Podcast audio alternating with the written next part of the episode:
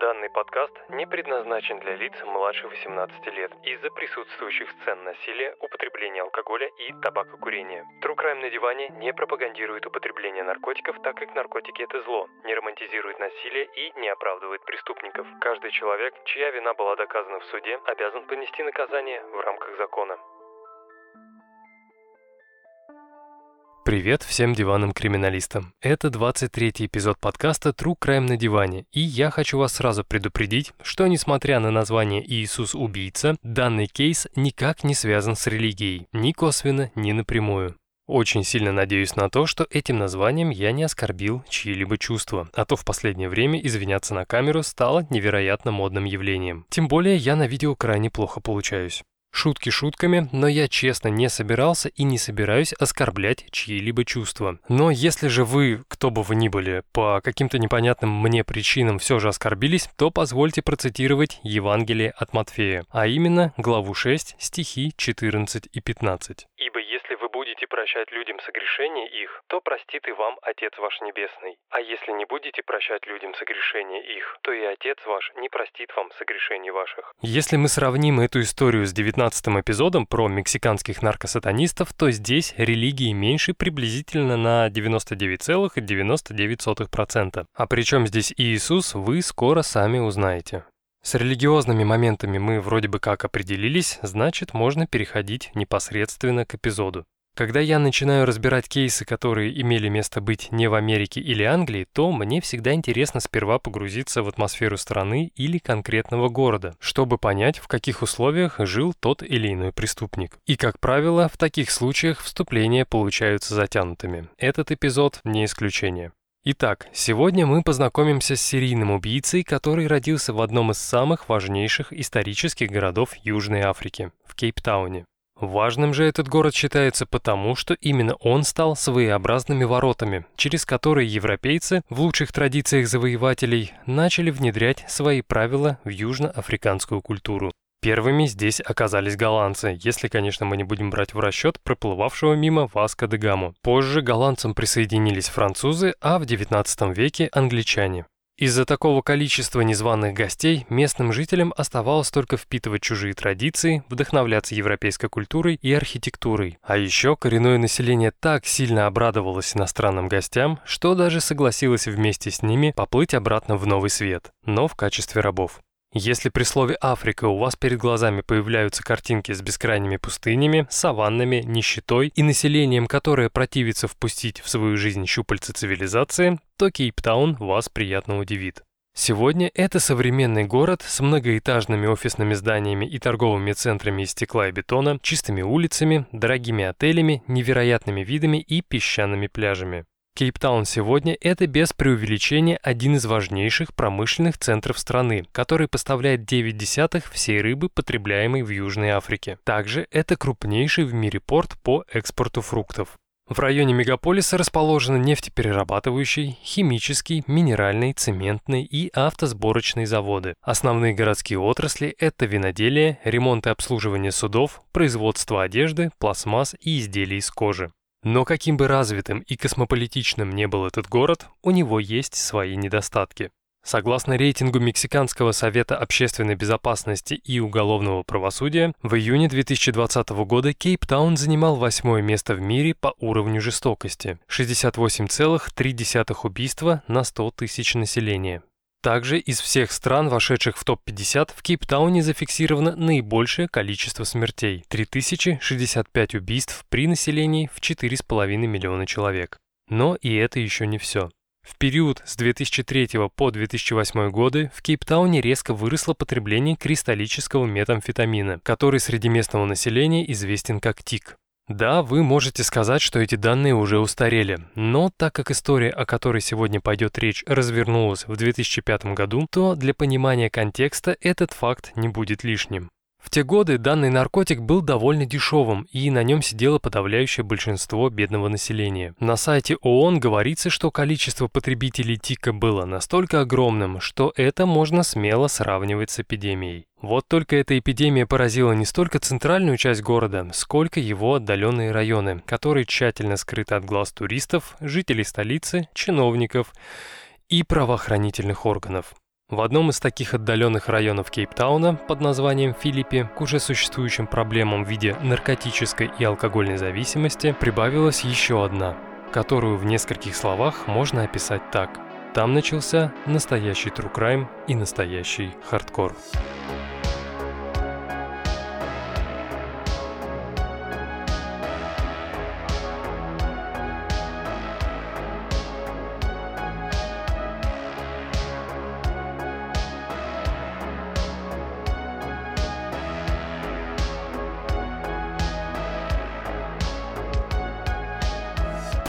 Филиппи – это один из живописнейших поселков на окраине Кейптауна, расположенный в районе Кейп-Флетс, к юго-востоку от центра города. До своего образования в 1980-х годах регион назывался дюнами и использовался в основном для выпаса животных и выращивания сельскохозяйственных культур. Сегодня продуктовые фермы Филиппи производят примерно 80% овощей, потребляемых Кейптауном.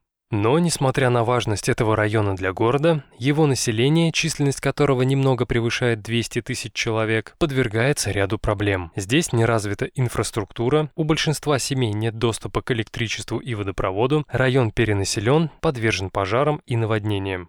Но, несмотря на подобные условия, большинство сельскохозяйственных рабочих продолжают здесь жить, как жили их родители и родители их родителей. Покинуть это место им не дает цикличная бедность, передающаяся от отца к сыну. Чтобы понять, как выглядит это место, то советую сейчас поставить подкаст на паузу и посмотреть фото в инстаграме divan.crime или же на сайте. Ссылку на сайт вы найдете в шапке профиля все того же инстаграма. Филиппи – это один из самых бедных районов Кейптауна, жители которого, чтобы уйти от реальности, подсаживаются на тик или топят себя в алкоголе, который в несколько раз дешевле и без того дешевого наркотика.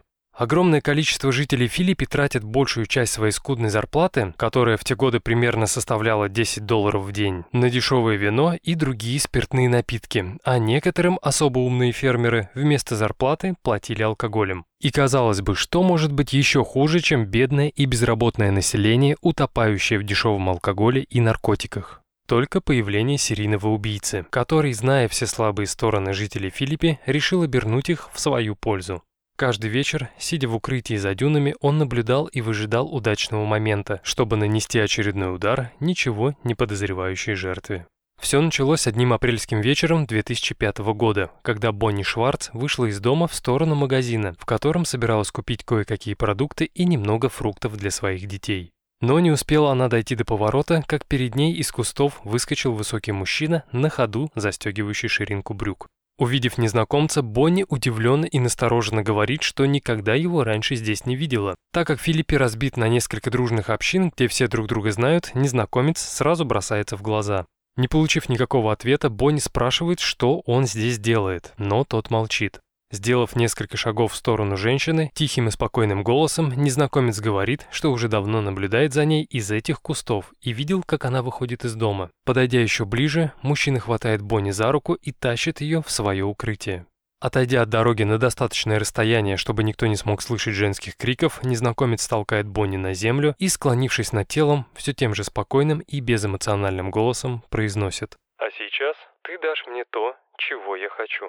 Все, что смогла спросить женщина, так это что она может ему дать. В ответ мужчина произносит, что собирается ее изнасиловать, и в эту же секунду начинает стаскивать с Бонни одежду, не обращая внимания на сопротивление с ее стороны. В какой-то момент Бонни удалось вывернуться, и она решила, что можно попытаться убежать, но стоило ей чуть-чуть приподняться, как в голове загудело, и все вокруг начало темнеть. Это был сильный удар камнем по голове, после которого женщина потеряла сознание. Когда Бонни перестала кричать и брыкаться, мужчина оттаскивает ее полуобнаженное тело дальше в кусты, раздевает и привязывает веревкой к дереву. В этот момент жертва приходит в себя. Из-за очевидного сотрясения сил закричать у нее не было, и все, что ей оставалось сделать, это смириться с происходящим и принять смерть достойно, насколько это было только возможно. Посмотрев еще раз на свою жертву, мужчина снимает с нее оставшуюся одежду, нижнее белье и блузку, и после этого начинает насиловать. За пару часов он сделал это четыре раза. Когда незнакомцу надоело измываться над женщиной, по виду которой было понятно, что жить ей оставалось совсем немного, он забирает ее мобильный телефон и уходит. Когда Бонни увидела яркий свет, она решила, что уже умерла, и за ней на землю спустился ангел, который говорит множеством голосов. Но, как вы понимаете, она не умерла, и это был далеко не ангел. Как выяснится позже, когда дети начали беспокоиться, почему их мама не вернулась домой, то первым делом они решили ей позвонить. Но вместо матери им отвечает незнакомый мужской голос, который говорит, что их мамы больше нет в живых. И если они хотят забрать ее тело, то им нужно прийти на грядки с капустой, которые находятся за кустами рядом с дорогой. И только благодаря этому телефонному звонку Бонни Шварц, первая жертва маньяка на территории Филиппи, осталась жива. Хочу сразу вас предупредить, что в этой истории очень много пробелов, так как большинство убийств и изнасилований происходили вдали от посторонних глаз, как и в случае с Бонни Шварц. Но были и те, кто не побоялись рассказать свои истории. Одной из них была Элсби Джарвис, которая поздним вечером 6 мая 2005 года вместе с детьми и парнем возвращалась домой. Подойдя ближе к хижине, несмотря на темноту, женщина замечает, как кто-то притаился в кустах. Когда спутник Элсби подходит ближе к мужчине, тот резко вскакивает и бежит в сторону дюн. И, как это обычно бывает в дешевых фильмах ужасов, когда бойфренд Элсби пустился в погоню за неизвестным, землю под ногами начало затягивать густым туманом. Не знаю, так это было на самом деле или нет, но во многих источниках Элсби рассказывает свою историю именно так. Когда силуэт моего парня начал исчезать в тумане, я начала звать его обратно, так как вполне вероятно у того человека могло быть оружие. Но это было не самое страшное, что могло случиться. Когда семья зашла в дом, Мины Джарвис, матери Элсби, внутри не было. Так как женщина никогда не уходила ночью, не предупредив своих близких, Элсби начала переживать, что с ней что-то случилось.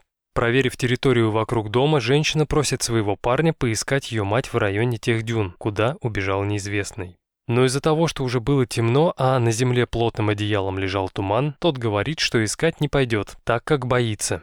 Не встретив никакой поддержки, Элсби тоже не решается покидать свое жилище до восхода солнца. Утром 7 мая, когда по всей Африке люди начинали отмечать День матери, Мина Джарвис домой так и не вернулась.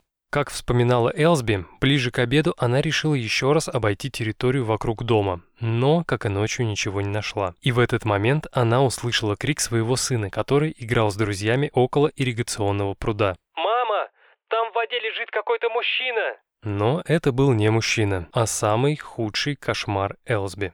Тело ее матери находилось в центре пруда, куда, по всей видимости, ее бросил преступник, после того, как изнасиловал и забил до смерти. Это был уже второй труп, найденный на территории Филиппи за последние два месяца. И пугало даже не то, насколько сильно были изуродованы женские тела, а то, что в опасности находятся и мужчины. Спустя пару недель после убийства Мины неизвестный избил местного жителя по имени Титус Якобс. Удары он наносил длинной железной палкой, от которой просто сложно было защититься. Но, как известно, Якобс даже этого не делал. Убийца специально выбирал тех, кто находится в состоянии алкогольного опьянения и физически не может дать отпор. После Титуса неизвестный напал еще на нескольких мужчин, также оставив их в живых. Из-за растущей паники обе сестры Элсби Джарвис поспешили покинуть Филиппи, не желая стать следующими жертвами убийцы. И они были не единственными, кто решил так поступить. Как вспоминает сама Элсби, она сказала своей семье, что останется дома и будет ждать, когда убийца вернется за ней. Пусть он убьет ее, но она успеет задать самый главный вопрос, за что он убил ее мать. Но в дом Элсби он так и не вернулся. Вместо этого, две недели спустя, тот же человек убил еще двоих, чьи дома находились недалеко от хижины Мины. К концу июля на счету маньяка было уже 6 жертв, 4 убийства и 2 изнасилования. И если жертв женщин он забивал подручными предметами, то мужчины оказались зарублены топором. Хуже всего было то, что полиция Кейптауна, которая не очень любила заниматься раскрытием преступлений в Филиппе, отказывалась признавать тот факт, что на их территории появился серийный убийца. Иными словами, помощи от правоохранительных органов не было никакой. В этот момент среди населения Филиппи начала расти паника. Люди не знали, кто будет следующим и откуда взялся этот убийца. Это была настоящая охота, которая, к сожалению, только началась.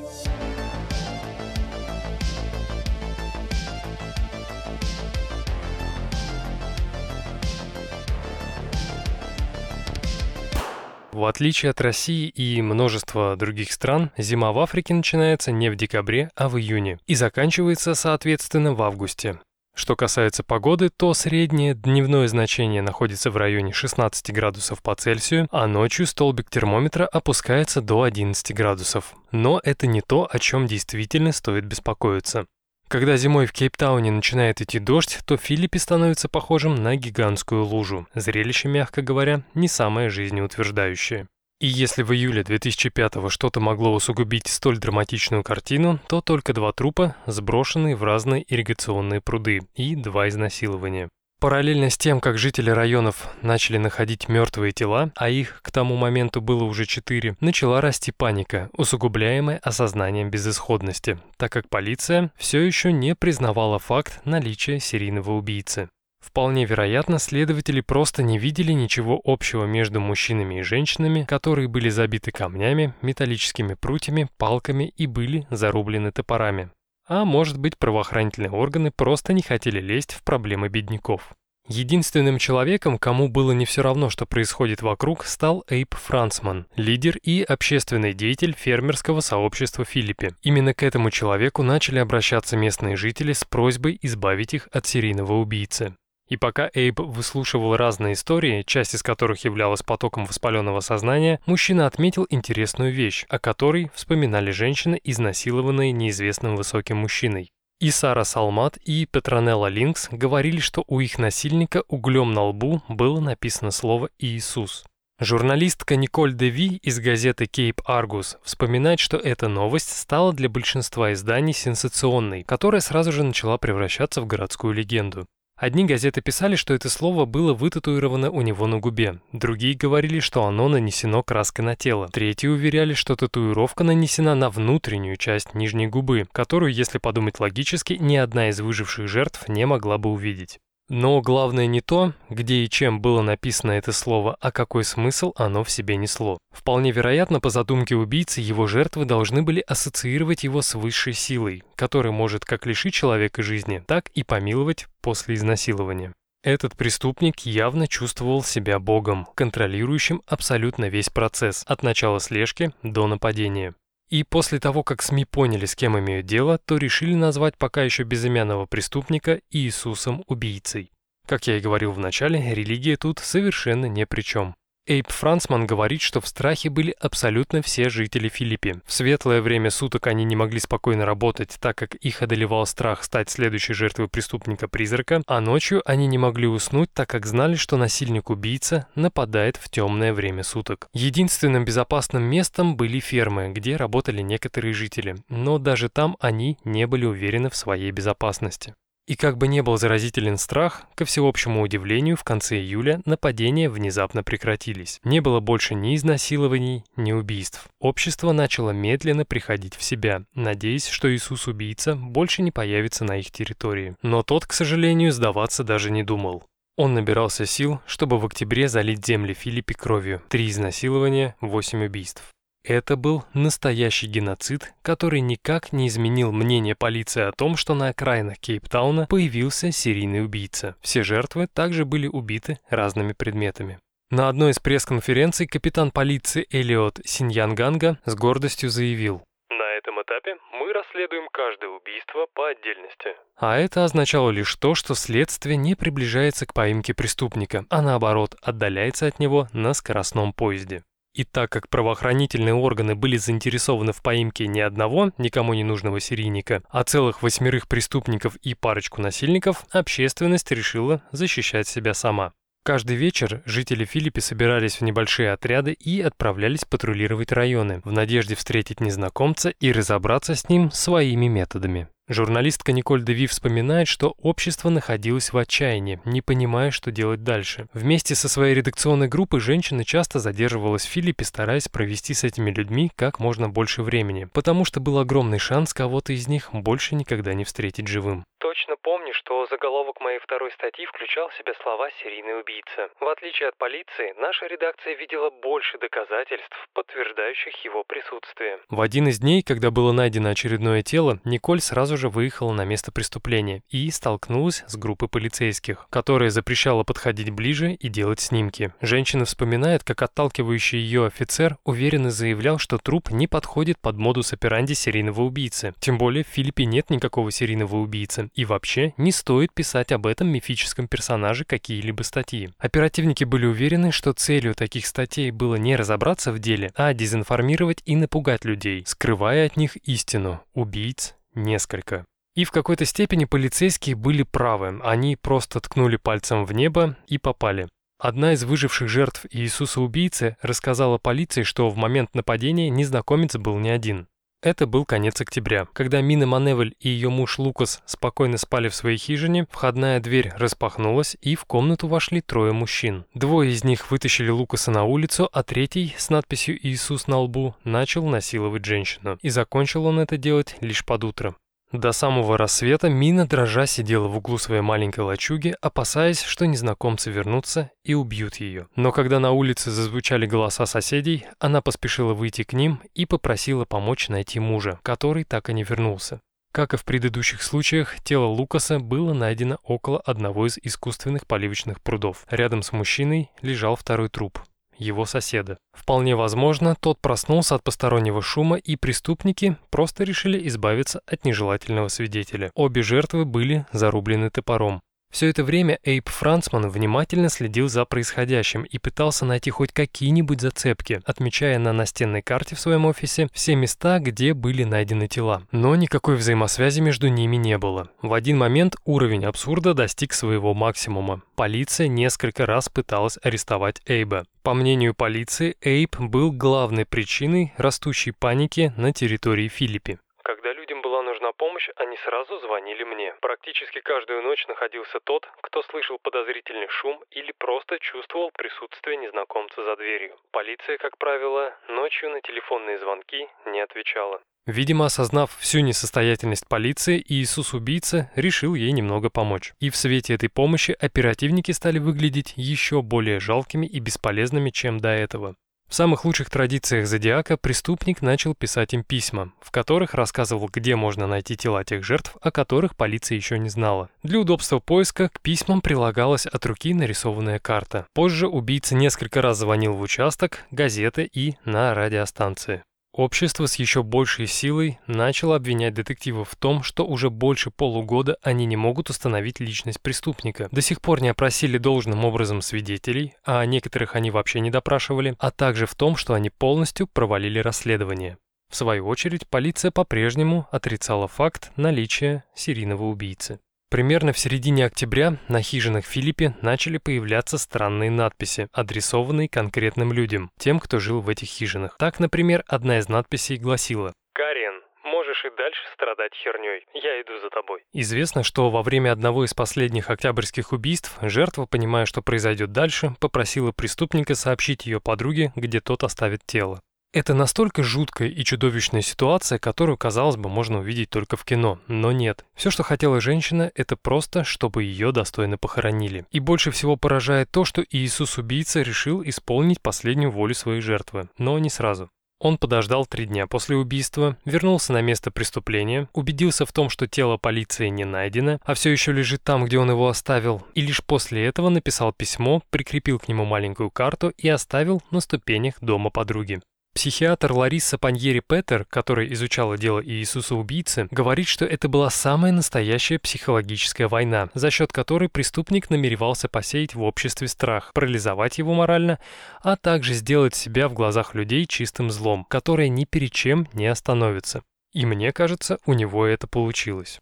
Все эти письма и надписи на стенах были продуманным и действенным психологическим приемом, который как нельзя лучше справился со своей задачей. Люди продолжали бояться и теперь точно знали, что за ними следят. И страшнее всего было то, что они не знали, кто за ними следит и кого он убьет следующим.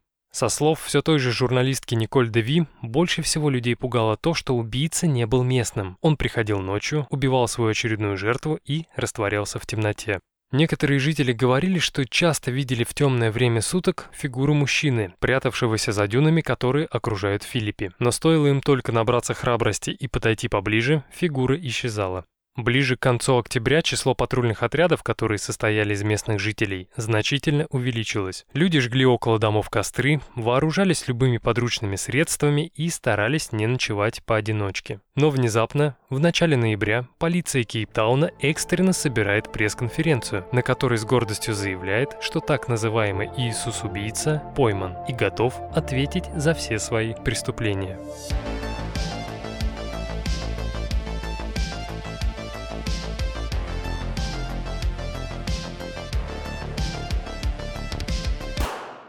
Наконец-то появился подозреваемый, и мы уверены, что это тот самый преступник. Гордо заявил капитан полиции Кейптауна Элиот Синьянганга, давая интервью одному из местных телеканалов. Из-за сильного давления общественности полиция наконец перестала отрицать, что в кейптаунском Филиппе появился серийный убийца. И действуя решительно, в начале ноября они задерживают 49-летнего Стэнли Мартинса, который поздним вечером спокойно шел домой через дюны. Когда полицейские начали показывать фотографию задержанного выжившим жертвам, то оказалось, что они никогда не видели этого человека. Он был ниже ростом, чем насильник, а также явно уступал тому в комплекции. На суде оказалось, что у полиции вообще нет никаких доказательств того, что Стэнли Мартинс был Иисусом-убийцей. Он, как и двое других мужчин, задержанных ранее, просто чем-то привлек внимание полиции. Наверное, тем, что просто умел ходить. Журналистка Николь Деви вспоминает, что когда впервые увидела Мартинса в суде, то в голове возник только один вопрос. Чем руководствовались следователи, когда задерживали этого мужчину? Даже невооруженным взглядом можно было понять, что он был намного слабее тех мужчин, которые были убиты за последние месяцы. При всем желании Стэнли не справился бы ни с одним из них. Так как следствию не удалось доказать причастность Мартинса к убийствам, суд его отпустил. Но даже несмотря на то, что все обвинения были сняты, клеймо серийного убийцы за ним на какое-то время закрепилось. Никаких последующих извинений со стороны полиции в адрес Мартинса не последовало.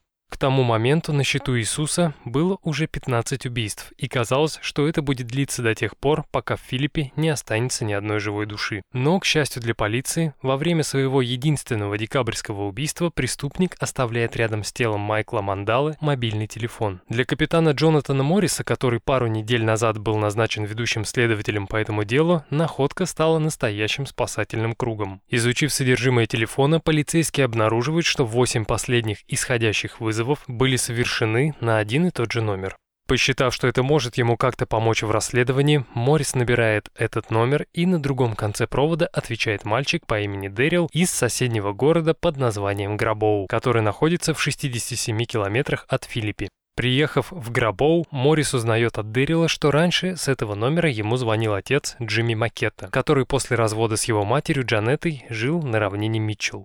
Когда следователи приехали в место, названное мальчиком, то никакого макета они не нашли. Но вскоре выяснилось, что в этот момент мужчина находился в одном из дорогих районов Кейптауна под названием Констанция, где вместе со своим отцом работал над покраской одного из домов.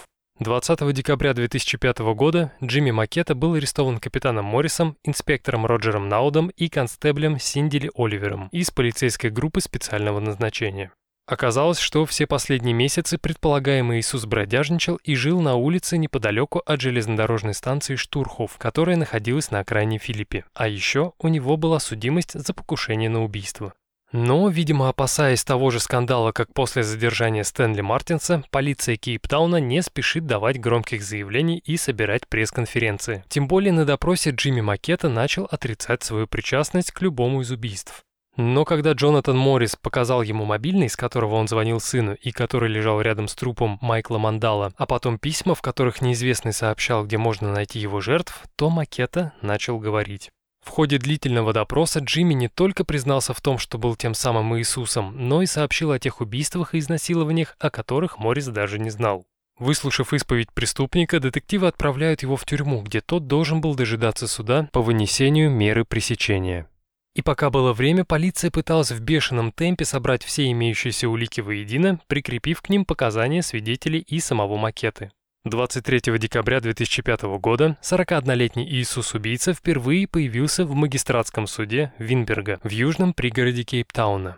Журналистка Николь Деви вспоминает, что она и большинство других людей, собравшихся посмотреть в глаза этому монстру, были сильно удивлены, когда в зал заседаний впервые завели подозреваемого. Самым необычным в нем было то, что он был самым обычным человеком. Если рядом с ним пройти на улице, то ты просто не обратишь на него внимания.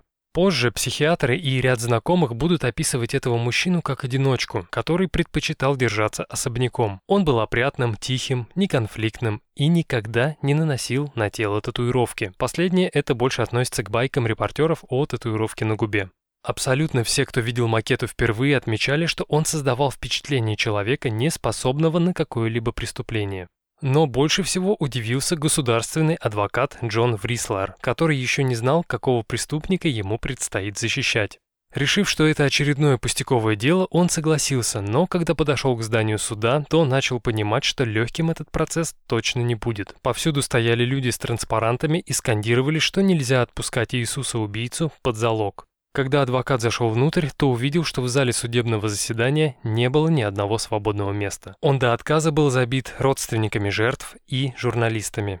Перед началом процесса Джимми Макета сидел в красной балаклаве, скрывающей его внешность. Рядом с ним находилось несколько охранников для обеспечения безопасности подозреваемого. Он был одет в синие брюки и белую рубашку, создавая впечатление человека, который проводит все дни напролет на ферме. Но гособвинитель Назли Абдульджаед рассказал судье Ван и всем присутствующим, что у макета нет постоянного адреса жительства и работы. Подсудимый разведен и имеет несколько судимостей. Во время ареста в Констанции его уже разыскивали исправительные службы за нарушение условий условно-досрочного освобождения, связанных с покушением на убийство и запугивание ключевого свидетеля. С каждым новым фактом, который выкладывала Назли Абдульджаед, Макета переставал быть тем добродушным Джимми, который никому не способен причинить вред. Также гособвинитель сказал, что на текущем этапе расследования Макета подозревается в четырех убийствах и двух изнасилованиях на сельскохозяйственных угодьях на территории Филиппи. Дальше последует ряд дополнительных обвинений, но для этого нужно время, так как полиция Кейптауна проводит опознание, собирает и проверяет образцы ДНК, а также ищет квалифицированного подчерковеда.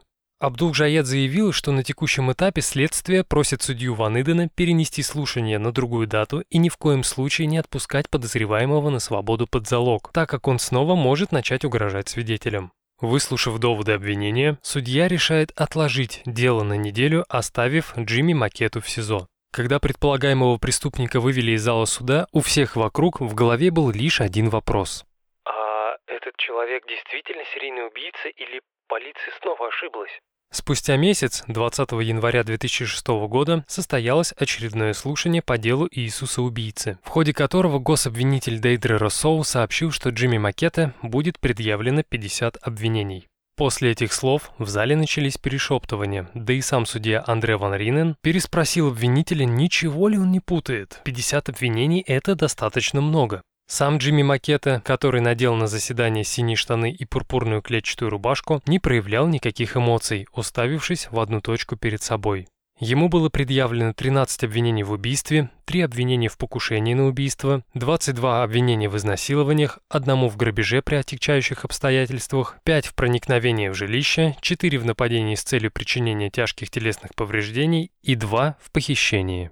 В ответ на это адвокат Джон Врислер сказал, что его подзащитный отзывает ходатайство об освобождении под залог, которое было подано неделей ранее. Помимо стороны обвинения и защиты на суде присутствовал старший офицер управления исправительных учреждений, у которого на руках был ордер на арест Джимми Макеты по делу о покушении на убийство, за которое тот был приговорен к 18 месяцам тюремного заключения магистратским судом Грабоу в 2003 году. Тогда он отбыл часть срока и был освобожден условно-досрочно. Власти делали все возможное, чтобы этот человек больше не вышел на свободу. И если бы в этот раз суд принял решение освободить подозреваемого под залог, то его могли бы задержать за нарушение условий УДО. Но этого, к счастью, не произошло. Тем не менее, судья постановил, что судебный процесс вновь будет отложен до 7 февраля, для того, чтобы макета прошел обследование у врачей и психиатров. 7 февраля 2006 года состоялось шестое слушание по делу об Иисусе-убийце, на котором главный подозреваемый вел себя расслабленно и открыто улыбался репортерам, когда его уводили обратно в камеру. На самом деле за каждым новым слушанием следовал очередной перенос рассмотрения дела по существу, и практически все процессы не содержали никакой важной информации для повествования. Но некоторые моменты мне все же хочется отметить. Например, на судебном заседании, которое состоялось 31 июля 2006 года, Макета, которого теперь обвиняли в 61 предполагаемом преступлении, заявил, что ему нужно пообщаться с Сангомой. В двух словах, Сангома – это южноафриканский шаман, лечащий посредством народной медицины. Так вот, этот лекарь ему понадобился потому, что Макета, по его же словам, перед тем, как начать свою серию убийств, начал слышать странные животные звуки в своем животе. Он чувствовал себя тигром или львом. Самое интересное, что об этих звуках он начал говорить лишь после того, как его поместили на 30 дней в психиатрическую лечебницу Валкенберга для прохождения обследования. Мне кажется, что, находясь среди душевнобольных, он мог вполне придумать себе такое оправдание, чтобы сойти за сумасшедшего и как-то уйти от наказания. Хотя, в принципе, у него действительно могли быть такие галлюцинации, если бы у него была шизофрения. Но в заключении психиатра говорилось, что Макета был вменяемым и мог предстать перед судом. 7 сентября 2006 года 42-летнему Джимми Макете наконец-то вручили копию обвинительного акта, состоящего из 54 пунктов. Теперь мужчина обвинялся в 16 убийствах и 23 изнасилованиях. Остальные пункты остались без изменений. Но самое важное, что мне хочется отметить, так это то, что несмотря на наличие большого количества улик, опытный адвокат, каким и был Джон Фрислар, мог бы легко вытащить своего подзащитного из тюрьмы и гарантировать снятие всех обвинений. Но неизвестно по какой причине преступник решил действовать своими методами, которые вместо гарантированного спасения стали гвоздями, вбитыми в крышку гроба.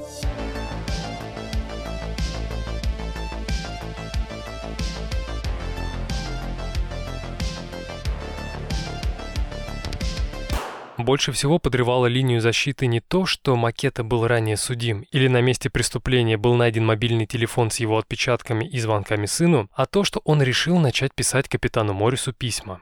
Когда об этом узнал адвокат Джон Врислер, он посоветовал Макете этого не делать, но тот сказал, что сам знает, как для него будет лучше. Во время одного из судебных заседаний капитан Моррис обратился к судье и сказал, что Макета написал ему благодарственное письмо, в котором говорил спасибо за то, что следователь к нему хорошо относился во время допроса. Подозреваемый также писал, что независимо от того, какое решение вынесет суд, он хочет поддерживать с детективом связь. После этого письма Моррис пришел к Джимми в камеру с листами бумаги и попросил написать еще пару писем, которые впоследствии были приобщены к материалам дела. Это были максимально жестокие и леденящие кровь письма. Во-первых, Макета нарисовал детальную карту, на которой отметил места всех совершенных преступлений, а также рассказал о небольшой лачуге, в которой жил во время части убийств. Во-вторых, одно из первых писем было таким. Очень часто по вечерам я сидел на холме, у подножия которого был дом. Люди, которые жили в этом доме, очень много пили. Однажды я увидел красивую женщину, идущую к этому дому. Как мне показалось, она была очень пьяна. Женщина вошла в дом, побыла там немного, а после пошла обратно. Сперва я смотрел, как она шла через огород, а потом решил последовать за ней. Она не знала, что я за ней следил. Когда подвернулся случай, я схватил ее и затащил в кусты. Когда я повалил женщину на землю, то сказал, что хочу ее убить. Она спросила, почему я хочу это сделать, а я ответил, что иногда становлюсь львом или тигром, и мне просто хочется рвать и убивать то, что предстает передо мной. Мне кажется, она думала, что я шучу. Это письмо было началом откровений серийного убийцы. В следующем он поведал Моррису о том, что впервые убил человека еще задолго до серии в Филиппе. Однажды я бродил по зарослям и наткнулся на женщину с младенцем. Как и в предыдущих встречах с женщинами, я схватил ее и затащил в кусты. Младенец лежал на тропинке и кричал. Глубоко в кустах я снял с женщины трусики, изнасиловал и задушил. Все это время ребенок кричал, лежа на тропинке. Знаю, что спустя какое-то время люди нашли ребенка, но не нашли женщину. Потому что я затащил ее очень глубоко в кусты. Полиция так и не нашла виновного.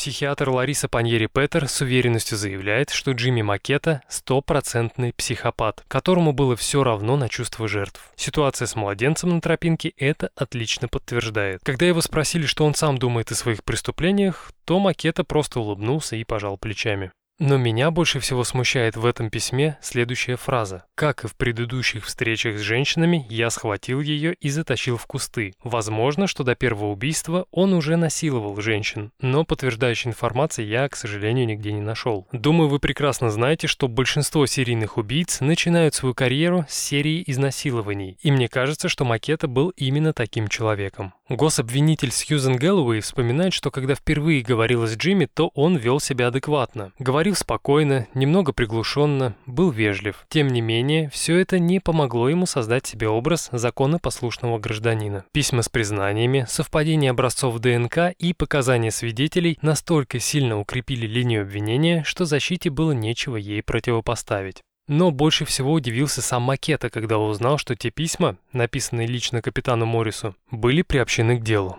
Писатель Вернон Бауман предполагает, что этот ослепляющий нарциссизм во второй раз дал Макете почувствовать себя неуязвимым. Первый раз был тогда, когда он начал звонить в полицию и на радио, а также писать письма в газеты и самим детективам, дабы сообщить, где находятся новые трупы. Возможно, добавляет Вернон Бауман, преступник не мог или не хотел поверить в то, что его резня наконец подошла к концу. И, видимо, понимая, что назад дороги нет, 2 мая 2007 года Джимми Макета обращается к судье Аби Матала и говорит, что признает себя виновным по всем пунктам, которые были озвучены обвинителями ранее. В этот же день капитан Джонатан Моррис процитировал еще один отрывок из письма Макеты, в котором тот говорил, что большинство его жертв изнасилования были настолько сильно пьяны, что, когда он нападал на них, они даже не осознавали самого факта изнасилования. Детектив также подтвердил, что следствию удалось установить причастность Макеты ко всем убийствам благодаря образцам ДНК, оставленных на местах преступлений, данным мобильного телефона, а также благодаря сотрудничеству преступника, который любезно показал полиции, где именно были совершены изнасилования, убийства и нападения. Ужасает то, что он отлично помнил каждый эпизод своей кровавой карьеры. Важно также отметить, что, как и большинство серийных убийц, Макета не скрывал радости, когда видел огромное количество репортеров в зале суда. И даже несмотря на то, что фотографий было сделано не так много, и на большинстве из них он закрывает лицо либо руками, либо кепкой, можно заметить, как Иисус-убийца искренне улыбается. Возможно, он наконец добился той славы, о которой мечтал. Все тот же писатель Вернон Бауман в своей книге «Иисус-убийца. История Джимми Макеты» пишет, что на одном из процессов преступник прятал лицо за листом А4 в пластиковом конверте, который большинство россиян называют файлом и лишь сибиряки называют мультифорой. Так вот, согласно словам Баумана, на этом листе было написано слово «Иисус». Проверить достоверность этой информации мне не удалось, так как в архивных статьях Cape Argus и Cape Times об этом не говорится. Но давайте вернемся к той информации, которая точно имела место быть. Так как Макета признал себя виновным, согласно южноафриканским законам, он автоматически получил статус опасного преступника, который в случае представившейся возможности продолжит убивать. Поэтому еще до официального решения суда все понимали, что Джимми светит максимальное наказание в виде пожизненного лишения свободы. В Южной Африке пожизненный срок равен 25 годам лишения свободы без права на условно-досрочное освобождение. Согласно статье от 3 мая 2007 года, опубликованной в газете Кейп Аргус, на одном одном из процессов, когда психиатр Шон Калиски озвучивал свои заключения, Джимми Макета, одетый в зеленую клетчатую рубаху, заправленную в черные джинсы, сидел с опущенной головой. Вероятность реабилитации Джимми Макеты нулевая. Это безнадежный человек. Зная, что он убил такое количество людей, я не возьмусь говорить, что он не опасен. Джимми Макете – это психопат с типичным детством. У него кроткие манеры, мягкая речь и опрятный вид, но в нем совершенно нет раскаяния. Когда я спросил, что он думает по поводу своих преступлений, он просто начал пожимать плечами. В ответ на эту речь еще один адвокат Макеты по имени Соли Мартинус говорил, что у подсудимого было очень тяжелое детство, которое и сделало его таким. Я сейчас намеренно пропущу подробности детства Джимми, так как хочу о них поговорить чуть-чуть попозже. В конечном итоге с Джимми Макеты были сняты 7 пунктов обвинения, но их все равно осталось достаточно много – 46. И в очередной раз преступник, потупив глаза в пол, тихо произнес, что хочет облегчить работу суду и не отказывается от ранее сказанных слов о признании себя виновным по всем пунктам, сколько бы их ни было. Тем временем у здания суда собралось более 50 родственников жертв, которые требовали отдать им макету. Он убил их близких, значит, заслуживает такой же участи. Была среди собравшихся и 16-летняя Пината Петерсон, которая в слезах рассказывала репортерам, что в ноябре 2005-го Макета убил ее мать. Еще одна жертва по имени Салли Ван Никерк рассказала, как проснулась ночью 19 ноября 2005 года от того, что кто-то положил ей руку на шею. Сперва женщина подумала, что это был ее муж, но когда она, еще находясь в сонном состоянии, протянула руку и прикоснулась к волосам, то осознала, что это был не ее муж.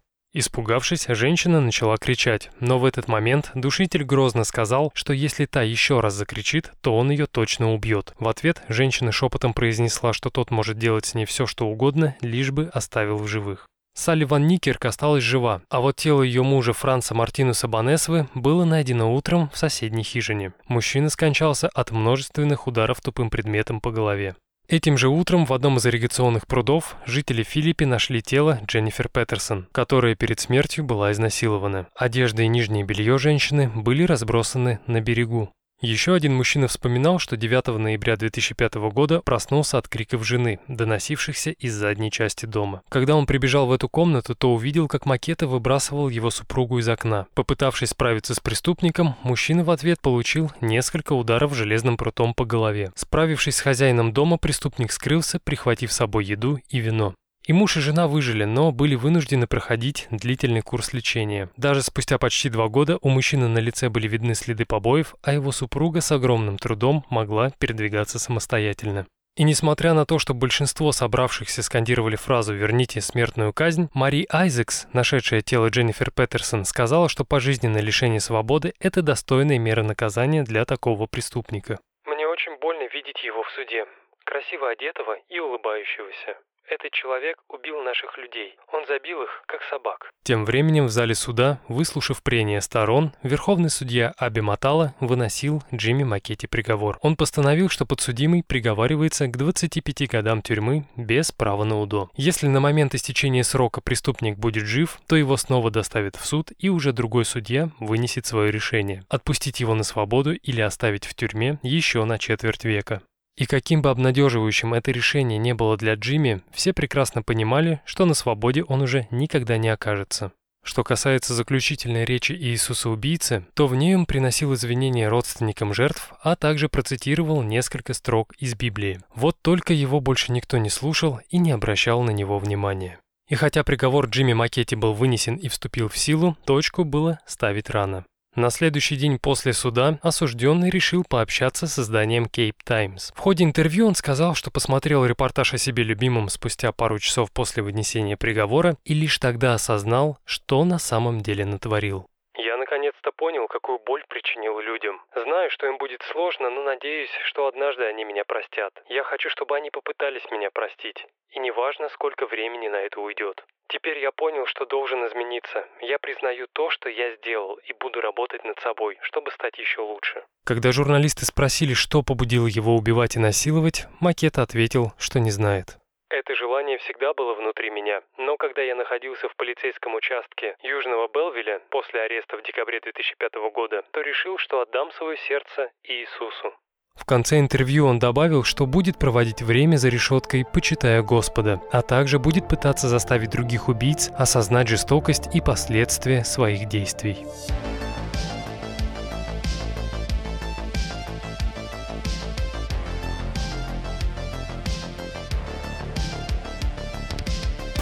После того, как состоялся суд и Макета дал интервью газете Cape Times, никаких новостей о нем больше не появлялось. Вроде бы он жив и все так же сидит в тюрьме. И с одной стороны это правильная политика наказания, так как преступник не может получить той славы, к которой стремился, убивая людей.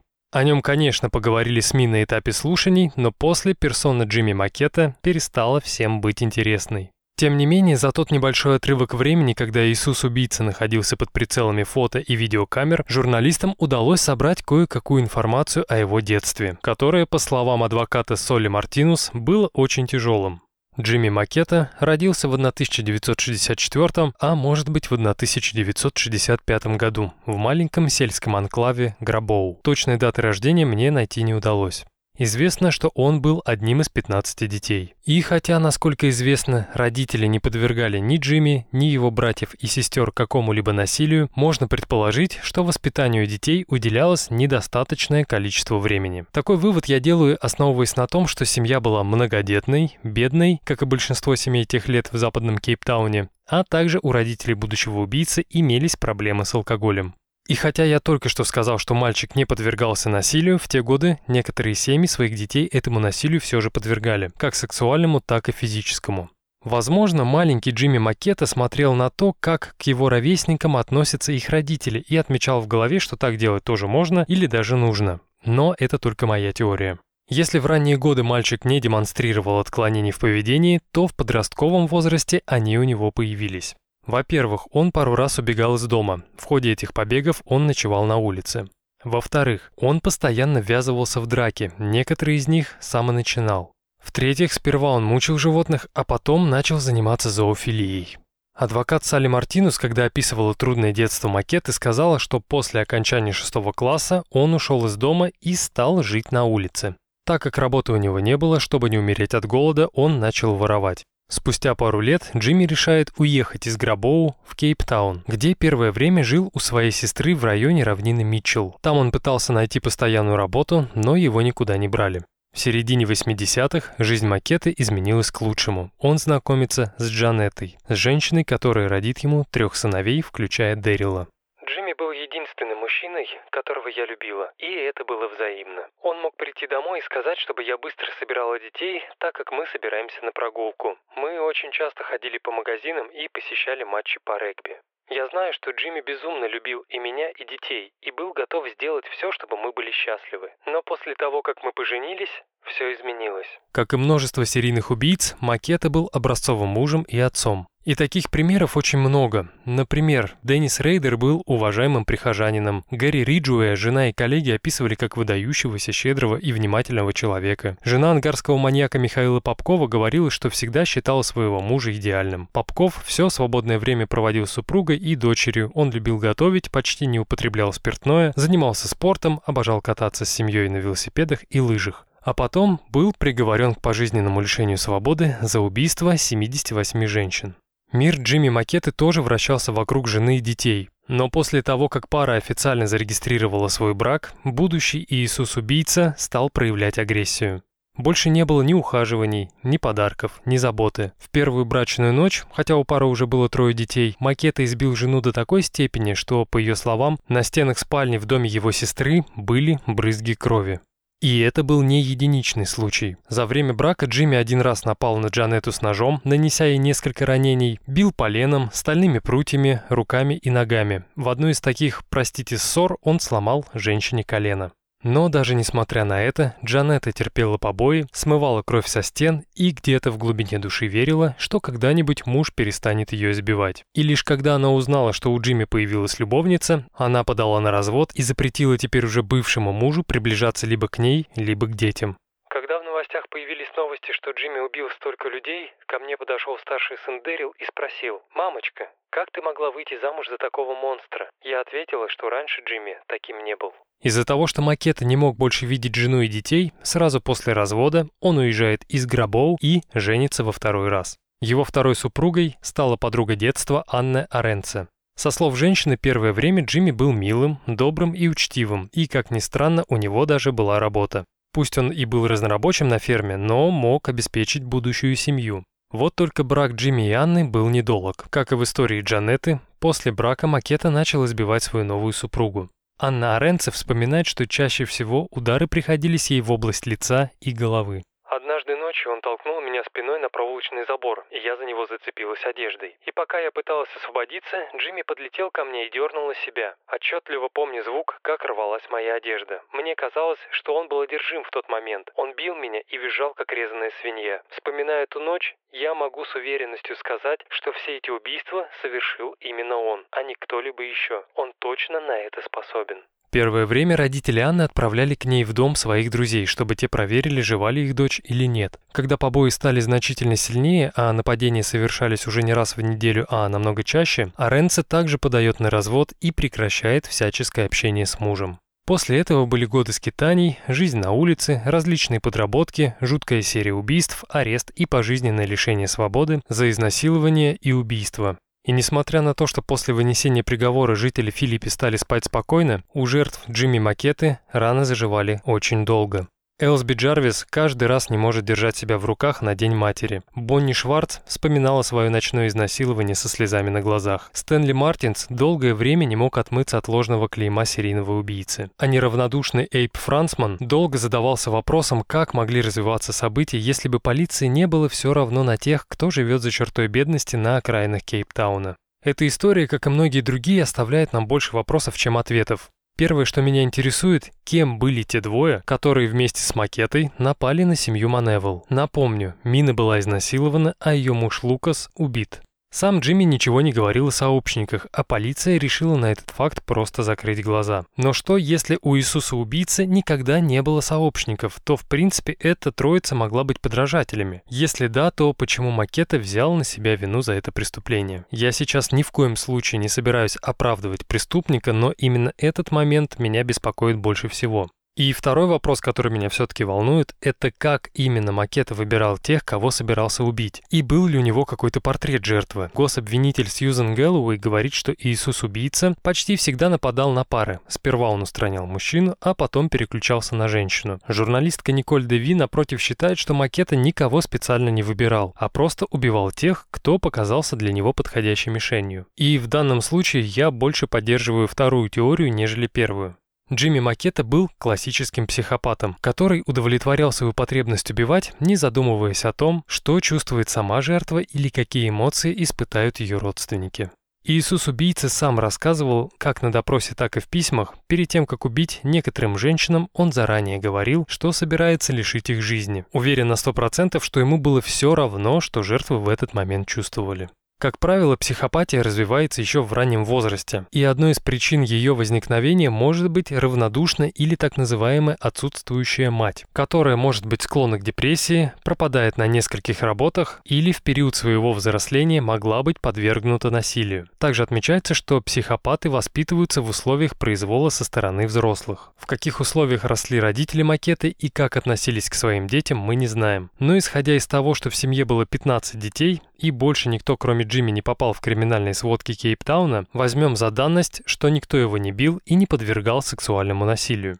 Психиатр Василий Шуров говорит, что психопатия – это недоразвитие определенных функций личности, которое может передаваться по наследству, а также это могут быть дефекты воспитания. Если у ребенка развивается синдром дефицита внимания и гиперактивности, которые насильно подавляются родителями, то это тоже может перерасти в антисоциальное расстройство личности. Не знаю, был ли у макета СДВГ и подавлялся ли он в детстве, но мы точно знаем, что в юном возрасте он решил жить один, сделав своим домом улицу. Но даже зная то, что психопатам крайне сложно найти общий язык и с членами семьи, и с обществом в целом, точно определить, в какой момент начала проявляться психопатия, я не могу. Она могла проявиться как до его побега, так и после него. Хочу уточнить, что я не психиатр, а лишь высказываю свои предположения. Помимо психопатии, у Макеты отмечается нарциссизм. Ему было важно знать, что о нем говорят СМИ, а то интервью Cape Times больше похоже не на раскаяние, а на очередную попытку обратить на себя внимание. Известно, что после Майкла Мандалы, убитого в декабре 2005 года, Джимми собирался убить еще одного человека, свою первую жену Джанетту. Но по каким-то причинам ему этого сделать не удалось. И несмотря на то, что после вынесения приговора Макета всем своим видом демонстрировал искреннее раскаяние и желание посвятить свою жизнь Богу, на самом деле он так и остался тем безжалостным преступником и психопатом, который наводил страх на Филиппе. И говорю я это с уверенностью лишь потому, что, находясь в тюрьме, Макета написал еще одно письмо, адресованное Джанетте. Из-за того, что ты меня бросила, я попал в тюрьму, а потом я из нее вышел. В тот момент меня охватила болезнь. Я стал чувствовать себя львом или тигром. Когда ты меня бросила, я начал ненавидеть и мужчин, и женщин. Скажи моим детям, что их отец не умер. Я все еще жив, и однажды они снова меня увидят. Я собираюсь немного отдохнуть, а потом, когда мне станет немного лучше, снова буду с ними. Так как в сети нет точного списка жертв Джимми Макеты, я буду опираться на данные из документального фильма 2011 года. Март 1996 года. Ида Кляйнсмит. Изнасилована и убита. Июль 1998 года. Саманта Лотс. Изнасилована и убита. Декабрь 1999 года. Луиза Голиаф. Изнасилована и убита. Апрель 2005 года. Бонни Шварц. Изнасилована. Налусинда Соло. Изнасилована и убита. Май 2005 года. Мина Джарвис. Изнасилована и убита. Июль 2005 года. Сара Салмат. Изнасилована. Ричард Корнелиус. Убит. Петронелла Терсия Линкс. Изнасилована. Хилтон Алконстейн. Убит. Сентябрь 2005 года. Ирен Адамс. Изнасилована. Октябрь 2005 года. Мина Фатуин, изнасилована. Петрус Маркс, убит. Куки Вос, убита. Франц Моуэрс, убит. Дана Моуэрс, убита. Говард Стурман, убит. Брэндон Корки, убит. Гриета Коэлла, изнасилована. Мина Маневал, изнасилована. Лукас Маневал, убит. Гудман Лохаи, убит. Ноябрь 2005 года. Мария Роман, изнасилована. Йоханнес Вильямсе, убит. Салли Ван Никерк, изнасилована. Франц Банесова, убит. Дженнифер Петерсон, изнасилована и убита. Декабрь 2005 года. Майкл Мандала, убит.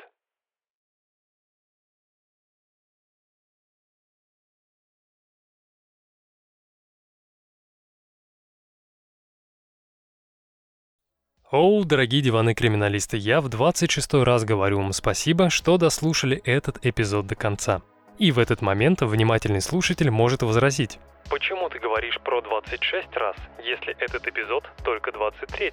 Дело в том, что помимо обычных эпизодов я записываю для вас бонусный контент, который можно послушать в Apple подкастах, а также на сервисах Boosty и Patreon. Если вы об этом не знали, то можете перейти на сайт scalpitmedia.ru и во вкладке «Поддержать» найти все необходимые ссылки. На этом сайте, кстати, можно найти фотографии к эпизодам, а также ссылки на источники, которые были использованы при написании последних историй.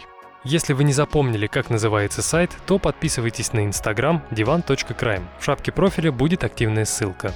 Также у подкаста есть Telegram, в котором я без фанатизма делюсь новостями, ссылками на переведенные статьи и всеми теми же ссылками на дополнительный материал к каждому эпизоду. Иногда в Telegram залетают мои мысли, но их, к счастью, немного. Конечно, не мыслей, а сообщений в Телеграме. Я в очередной раз хочу сказать спасибо всем, кто подписывается на соцсети, оставляет свои комментарии, подкидывает мне различные кейсы и просто репостит себе новые эпизоды на стену ВКонтакте или в сторис в Инстаграме. Ребят, вы очень крутые. Также, пользуясь случаем, хочу передать привет пользователю из оценок Apple подкастов с ником Max586. Макс, надеюсь, в этом эпизоде звук тебя устроил, а люди, которые находятся рядом, не мешают тебе его слушать. И последнее. Дорогие друзья, спасибо, что подписываетесь на те самые бонусные эпизоды и поддерживаете проект финансово. Я это очень ценю и выражаю безграничную благодарность каждому. Благодаря вам звук в следующих эпизодах должен стать чуть лучше. По крайней мере, я на это надеюсь. А на этом у меня все. Пока.